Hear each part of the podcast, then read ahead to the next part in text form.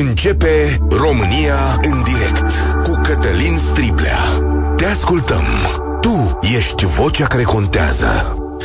Bun găsit! Bine ați venit la cea mai importantă dezbatere din România. Am ajuns, prieteni, la fundul sacului. Nu că în România am fi trăit altfel decât pe împrumut, dar dacă până și PSD se gândește la măsuri de austeritate, înseamnă că treaba e groasă. Avertismentele față de politicile bugetare ale coaliției PNL-PSD au curs de mult, dar acum termenul s-a împlinit și e de făcut ceva. Ministrul Finanțelor a anunțat încasări la buget cu 20 de miliarde de lei mai puțin decât erau estimate. În primul trimestru este vorba de 4,7 miliarde de lei. România se baza, de exemplu, pe prețuri mai mari la curent, gaze, benzină, dar acestea au coborât, iar încasările au devenit mai mici, colectarea stă mai prost, semn că o parte din economie nu se simte tare bine. Și toate astea pe fondul celor mai mari împrumuturi și mai costisitoare pe care România le-a făcut în istoria sa. Inițial, măsurile de ajustare, de revenire, repararea găurii, cum se spune, au fost considerate mai dure de guvern. Ministrul Boloș spunea că oricum eram datori prin PNRR la o reformă dură, spunea el, a salariilor sau angajaților bugetari. A intervenit președintele Iohannis și a spus că, domnule, austeritatea nu e o soluție, dar care e soluția? Ia hai să judecăm un pic. Așa au început discuțiile din coaliție. S-au spus vorbe mari la început. De exemplu, că se va ajunge la înghețarea salariilor bugetarilor, la blocarea posturilor sau la oprirea achizițiilor. S-a emis ideea că angajații la stat trebuie să renunțe la pensie specială dacă o au, sau la salariu, până și premierul Ciucă, salariat special, să-i spunem, a trebuit să aibă o luare de poziție în chestiune. Ce o să facă el? Rămâne cu pensia sau cu indemnizația de premier. Dar în ultimele 24 de ore lucrurile s-au înmuiat și nu există o soluție concretă pe masă. Nimic din cele spuse nu mai e valabil acum și tare sunt curios ce ar putea urma. Ajustarea de un miliard de euro este dificilă, iar locurile din care să se taie puține. De fapt, ele sunt protejate de decizia politică. Nu poți să tai de undeva pentru că vei călca pe un mușuroi. Cum să iei de la bugetari dacă pe mulți i-ai pus în funcție ca să le dai? Cum să te iei de pensiile speciale? Iar dacă tai din bunuri și achiziții, oprești întreaga industrie a mufatului la stat. De fapt, ce să spunem, de companii să le mărim impozitele da, e posibil și asta.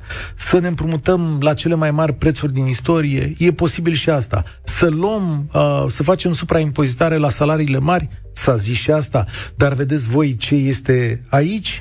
Este vorba, iarăși, de același grup al României muncitoare. Al României care deja plătește niște taxe suplimentare, fie că e vorba de companie, antreprenori, investitori și așa mai departe. Acum, când s-a ajuns la fundul sacului, uh, domnul Ciolacu și domnul Ciucă s-au rotit din nou și au zis, bă, nu putem să luăm de la ei noștri, luăm de la ei alți. A, și au mai făcut ceva. Să știți că astăzi a apărut un document prezentat de publicația Curs de Guvernare, care arată că virtual România a renunțat la 6 miliarde de euro, bani pe care trebuia să ia anul ăsta din PNRR. Mai avea de făcut acolo trei reforme. Era cea legată de pensiile speciale, cea legată de structurile bugetare și cea de piața energiei. Ce să vezi, niciuna făcută, Documentul prezentat de ziariștii de la curs de guvernare arată că România nu ia în calcul decât aproape 2 miliarde de euro în casări de la Europa anul acesta. Pe cum, fraților? Ne-ați vândut, cum s-ar spune, ca să-i protejați pe voștri? Această supraclasă administrativă a României? Asta ați făcut în momentul acesta. Dar poate voi aveți idei mai bune, poate o să mă contraziceți, poate o să sune oamenii de la buget să zică, băi, dar stai că noi avem probleme la muncă și chiar vă invit. Apropo, ce înseamnă pentru voi bugetarii înghețarea salariilor? Hai să facem așa. 0372069599. Cum ar trebui să procedeze guvernul în această situație? Ce măsură este potrivită? Înghețarea salariilor, supraimpozitare, oprirea angajărilor sau tăieri din personalul de stat? Sau poate ne împrumutăm mai departe? Dar ce urmări ar putea avea înghețarea salariilor acolo unde munciți voi? 0372069599 Emisiunea asta este și pe YouTube, și pe Facebook, și pe TikTok. la Radio România în direct. Începe cu George. Salutare, bine ai venit la noi. Bună ziua, vă salut. Uh, cred că ar trebui, în primul rând, să, uh, să înceteze statul român cu favorurile. 16% cote de impozitare să fie pentru toată lumea. Gata, ai ajutat destul atâția ani. Gata, 16%, așa cum și unii putem plăti și ceilalți pot plăti. IT-ul a fost suficient ajutat. Gata, a crescut, lasă-l tată să meargă e, să plătească. E 10%. Uh, bun, dar acum Bun, e bine că a început judecata asta cu IT-ul. Măcar ai, uh, să zicem Nu așa. numai IT-ul, și da. în agricultură se fac profituri record. S-au făcut profituri record pe acolo. În 2021 le-ai dat ajutor, că nu le-a mers treaba în 2020. În 2021 agricultura a, făcut, a făcut profit record. Acum, deci ai luat banii înapoi? Acum o să spună oamenii că, domnule, anul ăsta un an prost, că știi și tu cei cu cerealele mm. ucrainene. A fost un an prost din cauza lor. Este da. când ții marfa pe stoc, îți asumi câștig sau pierdere. Nu i-a forțat statul român. Nu i-a forțat nimeni, Dragul a fost meu, decizia dar lor. tu îmi spui acum două lucruri. Primele tale soluții oferite au fost către România muncitoare. Da, uh, ar trebui și uh, să, ne, uh, să mai facă încă o treabă, să oprească să ia banii de la bănci, să bage băncile în piață bani, să înceapă să ne crediteze. Pe afaceri. Da, și iar la bugetari, nu cred că este o soluție atât de simplă doar cu uh, ce faci, stai banii de la doctor, îți pleacă iar doctori afară, păi noi nu avem doctor. Cred că ar trebui uh, uh, plătită performanța și creat un mediu performant astfel încât fiecare bugetar să, să tindă să, să performeze și să câștige bani, să dea niște bonusuri, nu știu, să targete pentru bonusuri de performanță. Uh, nu cred că ar fi cea mai simplă, cea mai ușoară soluție pe care o găsesc mereu românii noștri sunt dăm afară și tăiem pensiile. Dar de ce nu tăiați din achizițiile publice? De ce nu investim e mai și mult? măsura asta. De investit o să investim mai puțin, că nu mai vin bani din PNRR, după cum ți-am spus. Tocmai da. pentru că se asigură un tip de protecție pe diverse, pe diverse zone.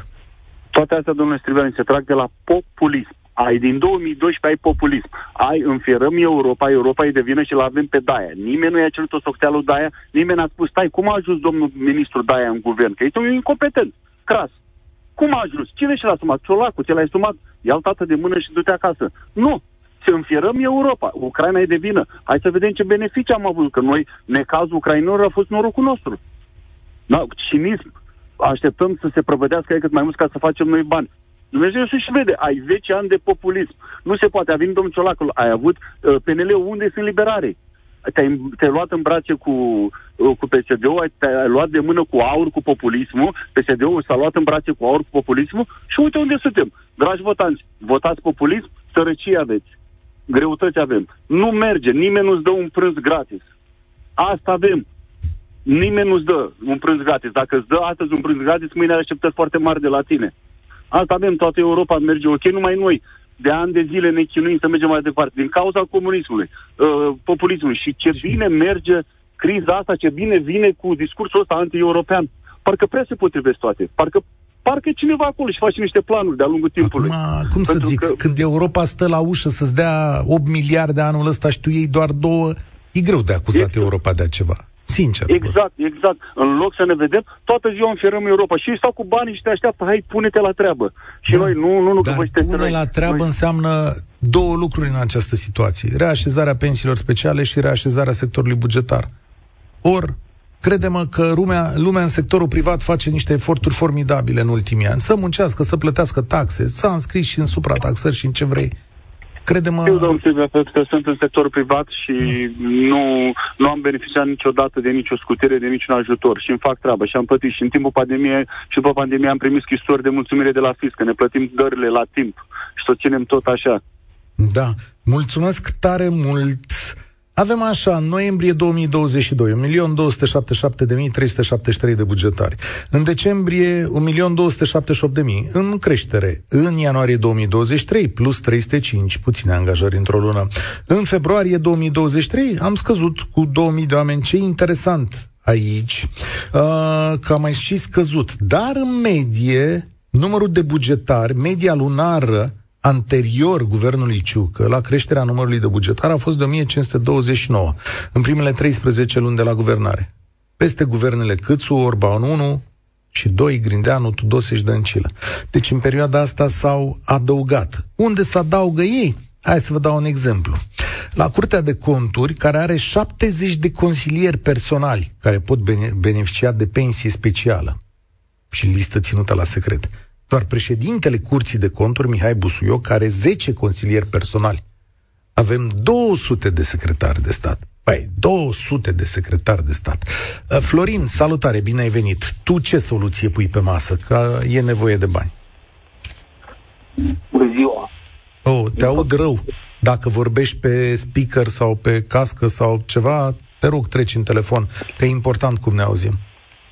Din păcate, în fiecare an ne trezim în aceeași situație sau în fiecare deceniu ajungem să ne trezim în aceeași în același fel de situație în care guvernanții noștri se trezesc brusc că nu au bani. Este, este surprinzător că suntem în aceste sintagme într-un an dinaintea unui an electoral. Pentru că pentru că e clar că urmează vot, e clar că au nevoie de votanți, e clar că e nevoie de o politică publică pozitivă în perioada asta. Și totuși, totuși suntem în, în situația în care suntem anunțați că lipsesc o grămadă de bani de la bugetul de stat. Adică și ce, ce, care e bănuiala ta? Spune că un guvern care are nevoie de voturi nu ar face asta. Dar eu zic că situația e destul de groasă. Da, e posibil să fie situația destul de groasă, dar există soluții. Te rog, aici um, vreau să ajung. Asta înseamnă restructurare, nu, nu înseamnă să dai oamenii afară.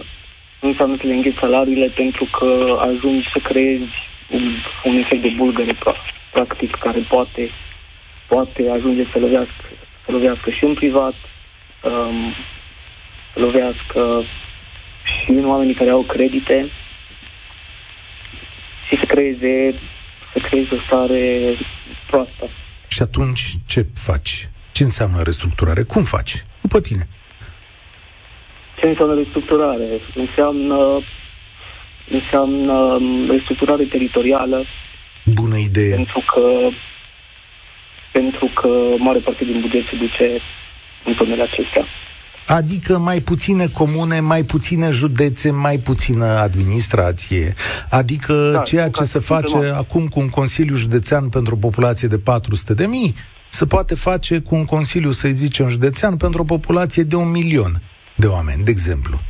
Și la fel o comună comasată. Sunt comune foarte mici care pot fi comasate. Sunt comune care au câte 20 de funcționari, absolut nenecesari.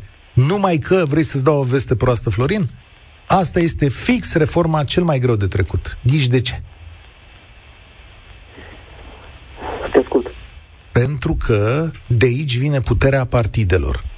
Pentru că de la acești oameni care conduc primării, consilii județene, administrații, de aici se trage această sevă. Cu ajutorul acestor oameni, ori aceștia, odată îndepărtați, pierd posturile, pierd banii, pierd influența și nu mai au ce să întoarcă la partid. De fapt, partidul se auto-justifică prin existența sa. Ok, ok. Atunci trebuie să faci ceva să, să le dai o ocupație utilă în statul în care îl conduci. De exemplu? Ce înseamnă ocupație utilă? Înseamnă să, să ajuți populația să trăiască, să trăiască bine, cum spunea cineva în trecut. Și poți să faci asta prezentându-le planuri le prezinți planuri prin care să învețe populația să facă treabă.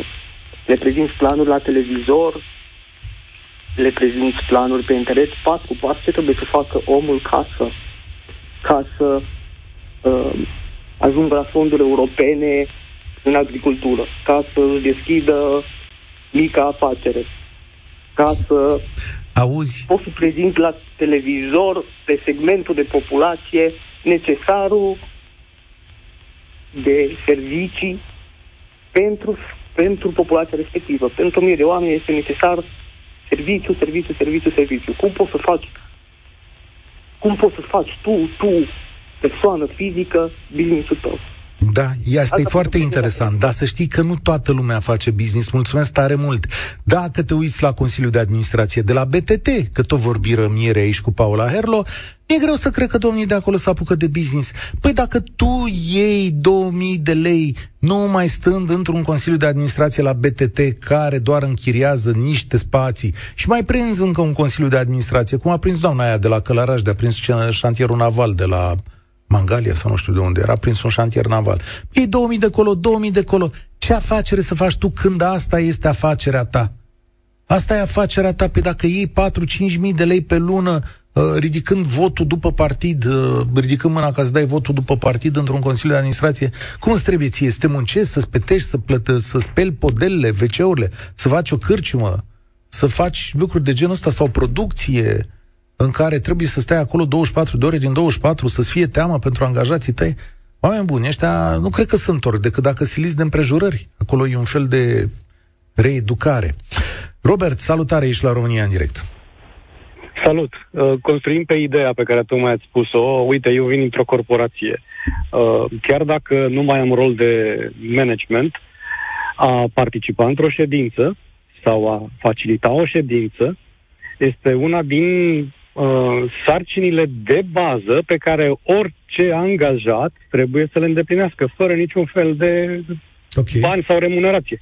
Okay. Uh, cum am ajuns în situația ca cineva, pentru faptul că participă la o ședință, să ia 2000-3000 de lei?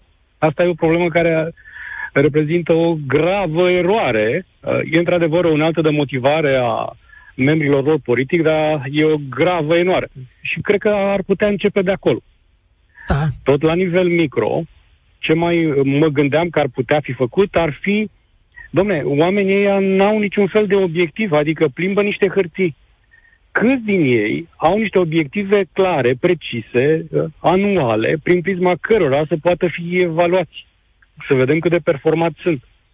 Performanți, pardon. Pe de altă parte, în funcție de obiective, cam ce bonusuri ar trebui să primească. Adică sporurile alea care se dau aiurea, nu mai suntem în pandemie de vreun an, dar oamenii mai primesc sporul de pandemie. Cum e posibil? Adică cineva nu verifică toate lucrurile astea din, uh, din spate? Uh, astea sunt lucrurile la care mă gândesc la nivel micro. La nivel macro, mi-aduc aminte că topicul ăsta cu reamenajarea teritorială a României, reîmpărțirea teritorială a României în județe sau regiuni, e unul destul de vechi. Da. Și PSD-ul a venit la Băsescu cu un plan. N-au putut să-l negocieze pentru că s-au luat cu altele. Planurile există, numai că voința politică nu există. Evident, despre asta vorbesc. Există planuri din perioada Băsescu, există planuri din perioada Ponta. Dragnea însuși a prezentat un plan de preorganizare. Ăștia aveau putere realmente. Uh, puteau să facă lucrurile, dar credința mea fermă este că nu au vrut pentru că semnalele au fost foarte clare. Ce faci? Ne omori? Păi noi avem nevoie de numeroase BTT-uri din asta unde să-i punem pe oameni. Fericirea noastră e să punem rețelele noastre la lucru în diverse consilii județene, în primării, da, ne ucizi fără asta. Asta e un clientelism politic. Eu mă uit la primăriile locale și observ că sunt foarte mulți polițiști comunitari. Am exemplu din câteva comune din jurul Bucureștiului, pe unde mai trec, sau în jurul Ploieștiului, Domnule, sunt 8, 10, 12 polițiști comunitari care nu fac absolut nimic, chiar în cazul unui conflict sau în cazul, nu știu, uh, unei uh, sesizări că cineva dă muzica mai tare, pur și simplu nu fac nimic. Trec uh, respectuos prin fața porții și atât. Pentru ce ah. plătim oamenii ăștia? Sincer. Pentru că fac parte din rețeaua primarilor. Exact de asta îi plătim. Că după aia au ei tot felul de roluri la diverse evenimente și mai ales la vot când numeroase familii din România se susțin doar prin atârnătura asta la stat. Da. O singură idee mai vreau să spun. Uh, în organizațiile uh, din ziua de azi, astea moderne, atunci când uh, există o situație similară cu a domnului prim-ministru, se cheamă conflict de interese. Ori în da, cazul unui asemenea conflict de interese, persoana ar trebui să se cam retragă. Așteptarea noastră e ca fie domnul prim-ministru să se retragă, nu am văzut foarte multe realizări, foarte multe reforme, în afară de o aparentă stabilitate până la criza asta bugetară, sau măcar să se abțină de la vot sau măcar să îndrume pe ceilalți să iau totuși o decizie știind că îi afectează interesele pensia aceea obținută în urma unui doctorat discutabil. Da, corect. Îl retrag, îi mulțumesc tare mult, Robert. Cea mai mare dezbatere publică din România. În direct la Europa FM cu Cătălin Striblea. Ce hai să mai spunem un lucru. Ionuț Dumitru, fostul președinte al Consiliului Fiscal, atrage atenția că problema ține de fapt de incapacitatea statului de a încasa mai mulți bani la buget. În condițiile în care veniturile bugetare sunt de 27% din PIB, iar media europeană este de 41% din PIB. Vedeți diferența asta aici. Și pentru că nu poate să prindă banii ascunși de diverse rețele de mafioți, corupție, incapacitate de a recupera TVA-uri, muncă la negru, tot felul de afaceri afaceri la negru, pentru că există o hoție semnificativă, ce vrea să facă atunci sau ce îi place să facă oricărui guvern în România? Să-i ardă pe ăia care muncesc. Păi, știi pe ăștia care muncesc și care plătesc deja taxe? Iai pe ei că e foarte ușor.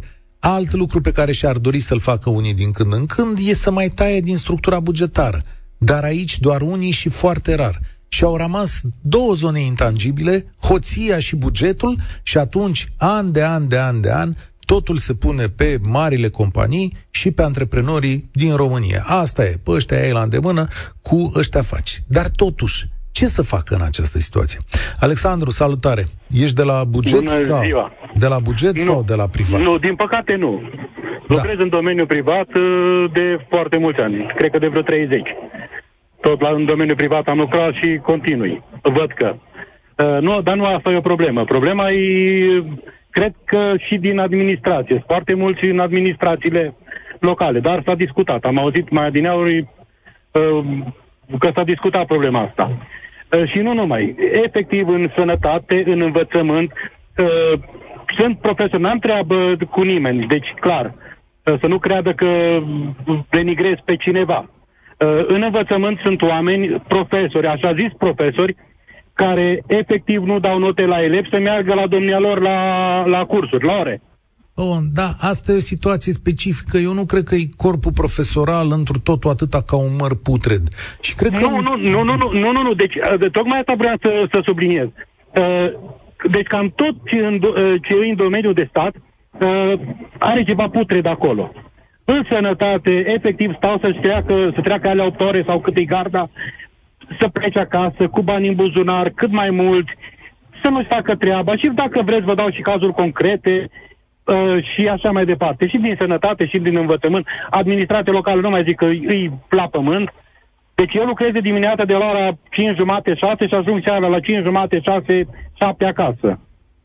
Orice problemă am la care trebuie să mă duc la o bancă sau știu eu la o, o primărie sau oriunde, uh, trebuie să-mi iau pentru ziua respectiv o zi liberă o zi din concediu. Lucrez de 30 de ani, peste 30 de ani sunt angajat, am 21 de zile de concediu. Nu beneficiez de voucher, nu beneficiez de nimic altceva.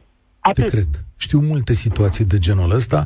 Știu că există o inegalitate profundă în acest domeniu din privat. Știu că lipsa sindicatelor ne împinge pe toți în privat să fim plătiți sub medie și să avem beneficii mai mici.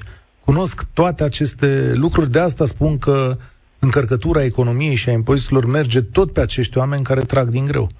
Dar exact. astăzi, astăzi, situația pe care ți-am prezentat-o e de așa natură și n-are, are câteva soluții sau un mix de soluții. Nu mai sunt bani să se plătească toate angaralele statului și poți face așa.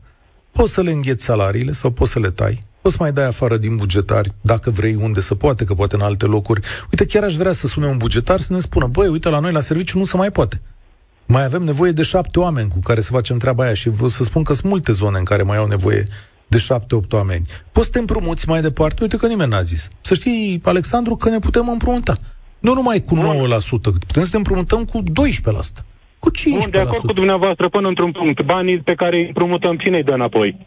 Păi tot tu, eu, păi Alex e, Grecu aici exact. de față, cine să-i dea înapoi? Noi, exact. din bunăstarea deci tot noastră. noi care...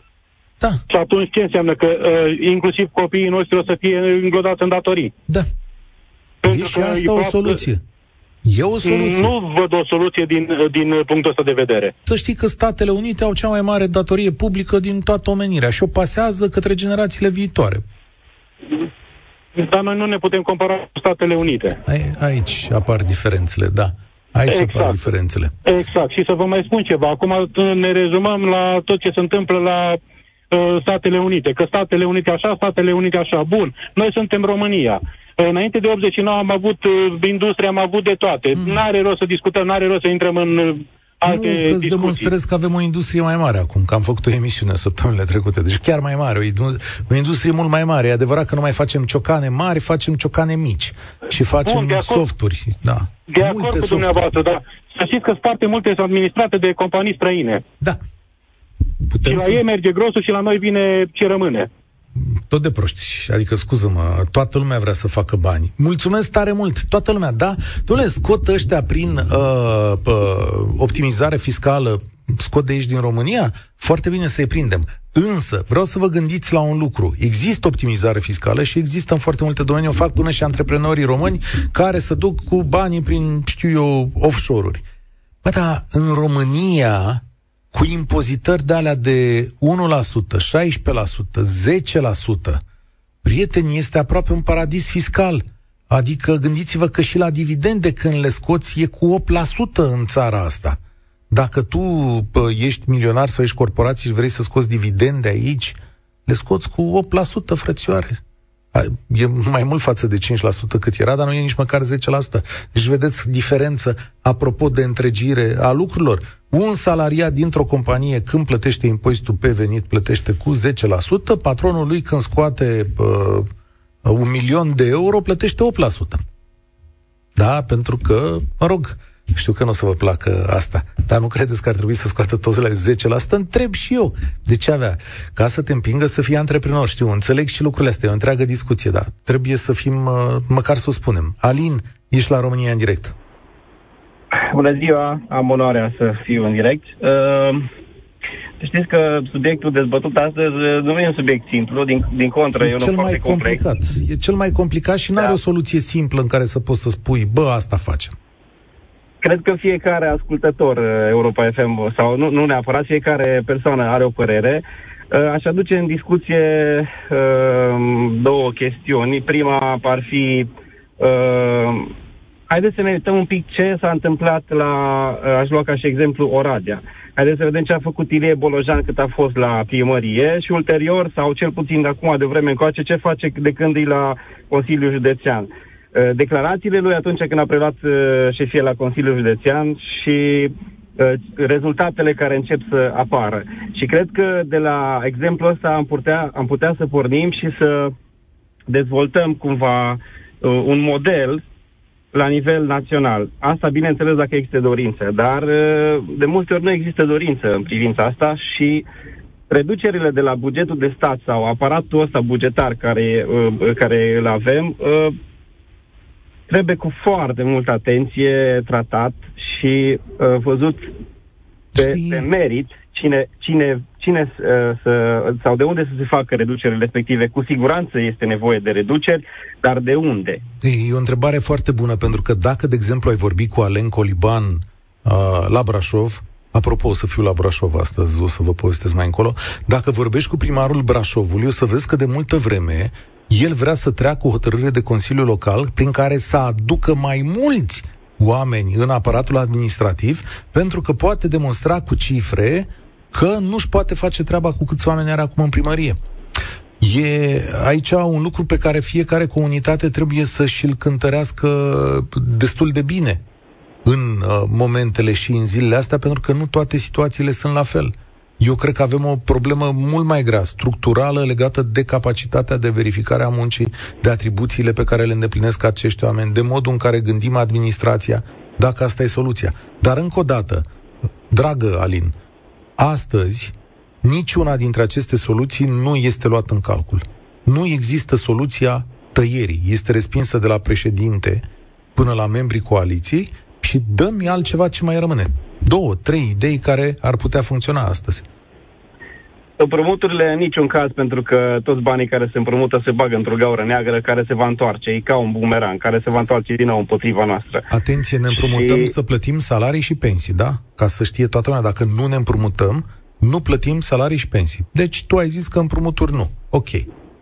Dacă ne-am împrumutat, spre exemplu, să facem investiții care banii respectivi să reintre în economie, ar fi o soluție, dar din păcate ne împrumutăm să plătim salarii și pensii și asta nu este bine deloc. Și trebuie găsite soluții, trebuie restructurat uh, aparatul bugetar, dar repet, acolo unde trebuie restructurat, dacă la Brașov, spre exemplu, e nevoie de uh, mai mult personal pentru că uh, există performanță, posibil ca în alte localități sau alte județe la noi în țară să existe un excedent de personal care să nu performeze efectiv și atunci uh, și acum nu neapărat, cu siguranță sunt cei din aparatul bugetar care ascultă Europa de FM în momentul de față. Unii dintre ei dau din cap și zic, da, este nevoie de restructurare pentru că trei dintre colegii mei stau în birou și nu fac nimic ca și eu fac toată munca, iar alții dintre ei zic, cum să mai fie restructurare că noi mai avem nevoie de oameni în sistem. Da. Aici măsurătoarea o să vină chiar de la șefilor. Mulțumesc, dar ceea ce lipsește cu desăvârșire este lipsa de voință politică. Și mai lipsește un lucru, banii în momentul acesta. De undeva din piatră seacă, Căciu și România, de fapt, lasă-l pe Căciu în pace, trebuie să scoată 20 de miliarde de lei. De unde? Asta e întrebarea. Marius, salutare! Marius, ești cu noi? Pare că se mai gândește, cred, a început să socotească. Știu că e o socoteală grea. Marius, mai strig o dată? Dacă nu, nu e. Florin, ești la România în direct. Da. Bună Cătălin, bună România. Îmi cer scuze că vă deranjez și eu cu câteva informații așa, probabil de bază, uh, legat de discuția de astăzi. Anul trecut, în uh, iarnă, s-a dat o lege cu mărirea salariilor bugetarilor în jur uh-huh. de 10% mhm. în funcție de fiecare unitate administrativ-teritorială, începând cu ianuarie. 80-90% din administrațiile publice locale nu au făcut această mărire, ceea ce denotă faptul că plafonarea așa zisă de către politicieni nu va a avut loc și va avea loc indiferent că ei decid asta sau nu, pentru că nu au bani primăriile. Uh-huh. Uh, doi la mână, o să fiu foarte scurt în, uh, în discuții pentru că presat de mai multe chestiuni. Uh, ceea ce se cătuiește foarte mult, bugetele, nu sunt funcționari publici. Dau un exemplu, un inspector principal, da, dintr-o primărie de municipiu are undeva la 3.000 și un pic, în mână. Okay. Uh, un șef uh, un șef serviciu undeva la 5.000, 6.000 în mână. Un director executiv are în jur de 7.000 de lei. Sunt oameni care în fac contracte, lucrează cu bani mulți, nu mi se pare o sumă și o, un uh, salar foarte mare. Nu Dar sunt. problema unde apare? Apare acolo când în 2012 a fost o lege care în 2012 a fost schimbată de Victor Ponta, prin care nu ai voie să ai două venituri la stat. Iar Victor Ponta a suspendat acea lege. Și atunci toți securiștii care au ieșit în pensie toți ocupă funcții publice prin diverse locuri. Consilii județene, primărie, etc. Au pensie de undeva 10-15 mii de lei în mână, pe lângă banii respectivi, mai au un salar de la Consiliul Județean, de la primărie, de la etc. vreo 7-8 mii de lei. Există o plajă uh, semnificativă, uite am aici o informație, foarte interesantă informație, fii atent, dintre persoanele între 55 și 64 de ani, Știi cine sunt acolo, da? Mai puțin da. de una din două persoane muncesc. Deci fii atent, între 55 și 64 de ani găsim o multitudine de pensionari special, pentru că ei ies înainte de 55, da? Și atunci, în segmentul ăsta, care e un segment de muncă, Băi, e un segment de muncă, de la 55 la 64 poți să muncești, să mă ierte Dumnezeu. Doar unul din doi muncesc, da? Și dintre persoanele care muncesc, doar 53% sunt salariați, inclusiv la negru, iar dintre aceștia, deci din jumătatea asta de persoane, doar 78% plătesc taxe și impozite, restul fiind salariați la negru. Deci înțelegi care e o chestiune foarte grea pentru România, este că are un corp de muncă care stă acasă și îl plătim. Asta e, un corp de muncă activ. Foarte grea chestiune pentru România. Dintre acești da. oameni sunt cei pe care i-ai spus tu cei care recuperează și vin și ocupă o zonă de la stat. Da, dar de ce nu mergi lucrează, să lucrezi la privat? Dorești să muncești după ce te-ai pensionat din sistem foarte bine. A fost o lege în care interzicea venit dublu de la stat. Adică pensie, cumul de pensie cu salar. De ce nu iau să meargă acasă la privat? Dragul la meu, stat. dar Ocupă răspunsul încă un loc știm de cu muncă toții. a unui tânăr care pleacă în străinătate. Dragul meu, răspunsul știm cu toții, pentru că aceasta este infinita rețea de partid din România, de partide din România. O mare parte din populația României se susține pe acest sistem pe care îl numești tu. O parte semnificativă. O multitudine de blocaje în societatea noastră apar datorită sau din cauza acestor oameni. Să mă ierte dacă mă ascultă, poate sunt oameni de treabă, unii dintre ei, dar această situație perpetuată este cea care ne împiedică. Din cauza lor nu se poate da afară, din cauza lor nu se poate opri cumulul pensiu salariu, din cauza lor nu se poate tăia uh, pensie specială. Ce să zic? Ăsta e adevărul.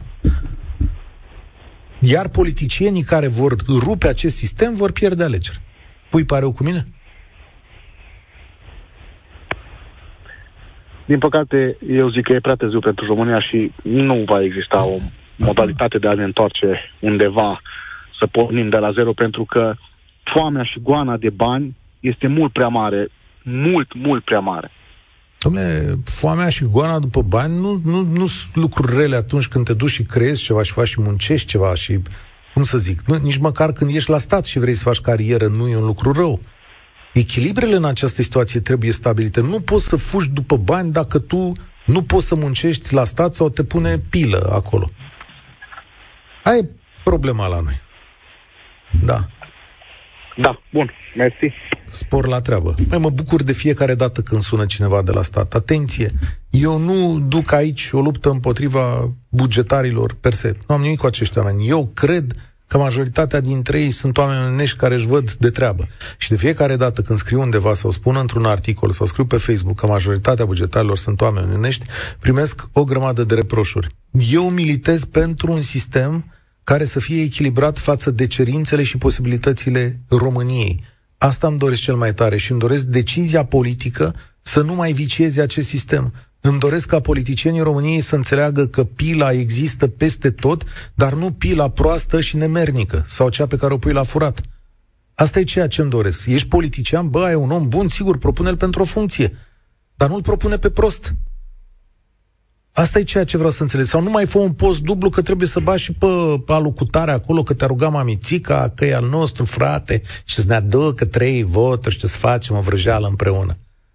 Da, am impresia că bat la uși închise, că am impresia că unii dintre politicieni, politicieni din zona asta vin așa de băieți, băiețeași. Mă mai și eu pe la întrunirile de tineret. Edi, salut, ești la România în direct. Salut, Cătălin. Na, bani puțin, soluții multe, aplică două, trei dintre ele. Da, uh, am lucrat în sistemul bugetar vreo 16 ani de zile. Am trecut în sistemul privat de 8 ani. Ok. Sunt multe care ar putea fi făcute. De exemplu, poliția uh, au anumite servicii care nu își găsesc rol în poliție. Poliția e făcută să prindă hoți termenul general, nu să deschidă porți, nu să calculeze salarii. Astea pot fi făcute de o firmă cu care faci un contract de colaborare, cum am văzut în Norvegia, de exemplu, și așa cum văd și ai noștri politicieni, că sigur au acces la informațiile astea. Ce înseamnă a Am lucrat o deschide? perioadă... Ce înseamnă a deschide porți?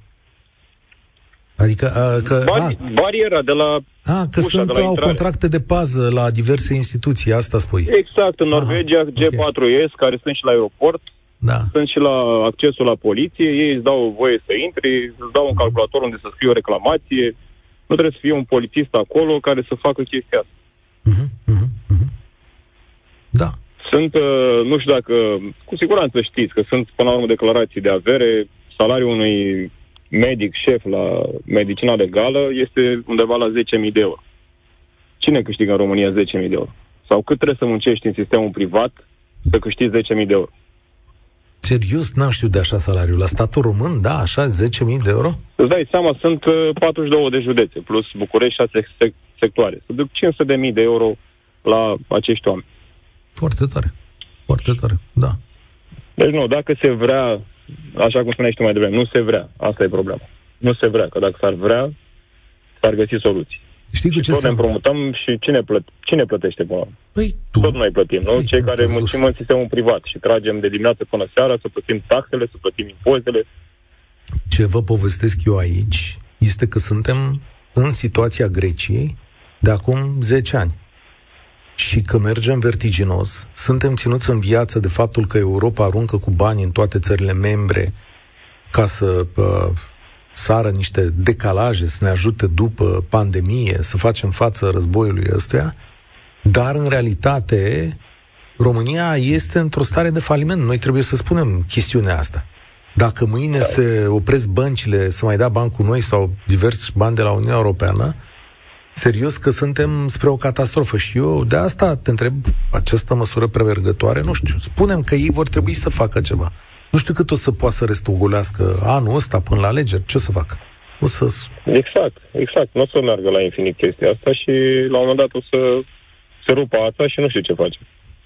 Adică chiar mă bucuram că revin la legea asta tinerii pensionari uh, din sistemul polițienesc, pentru că de acolo am uh, plecat, se duc și muncesc uh, pe aceeași sumă de bani ca și pensia sau mai mare, într tot într-un sistem public. Du-te și muncești în privat. Asta Du-te să trebui... vezi ce înseamnă muncă în privat. Ăsta e unul dintre lucrurile care ar trebui rupte. Mulțumesc! Este adevărat că există astăzi o sumedenie de idei, un mix de idei care poate fi aplicat. Nu știu dacă ținta de a atinge 4 miliarde de euro în acest an reduceri sau bugetare este reali- realistă. Sincer, nu cred. Dar unele lucruri de reașezare structurală trebuie făcute. Aceasta este sarcina mare a acestor guverne, nu să câștige alegerile. Da, vor fi nemulțumiri, vor crește partidele extremiste, dar cealaltă, cealaltă rea este falimentul. Oameni buni, o să ne oprim aici. Mâine sunt la Brașov, nu numai mâine și azi, la mâine avem emisiune cu Marian Godină, așa că stați pe aproape, o să povestim o grămadă de lucruri și despre poliție și despre viața lui. În această seară însă, pentru cine dorește, întâlnire la Filarmonica din Brașov, unde sunt împreună cu scriitorul Radu Paraschivescu să vorbim taman despre Europa și euroscepticism. La 19 la Filarmonică, dacă vă face plăcere, stimați brașoveni, o să fim acolo și pur și simplu stăm de vorbă. Și da, va trebui să vorbim chiar și despre chestiunea de astăzi.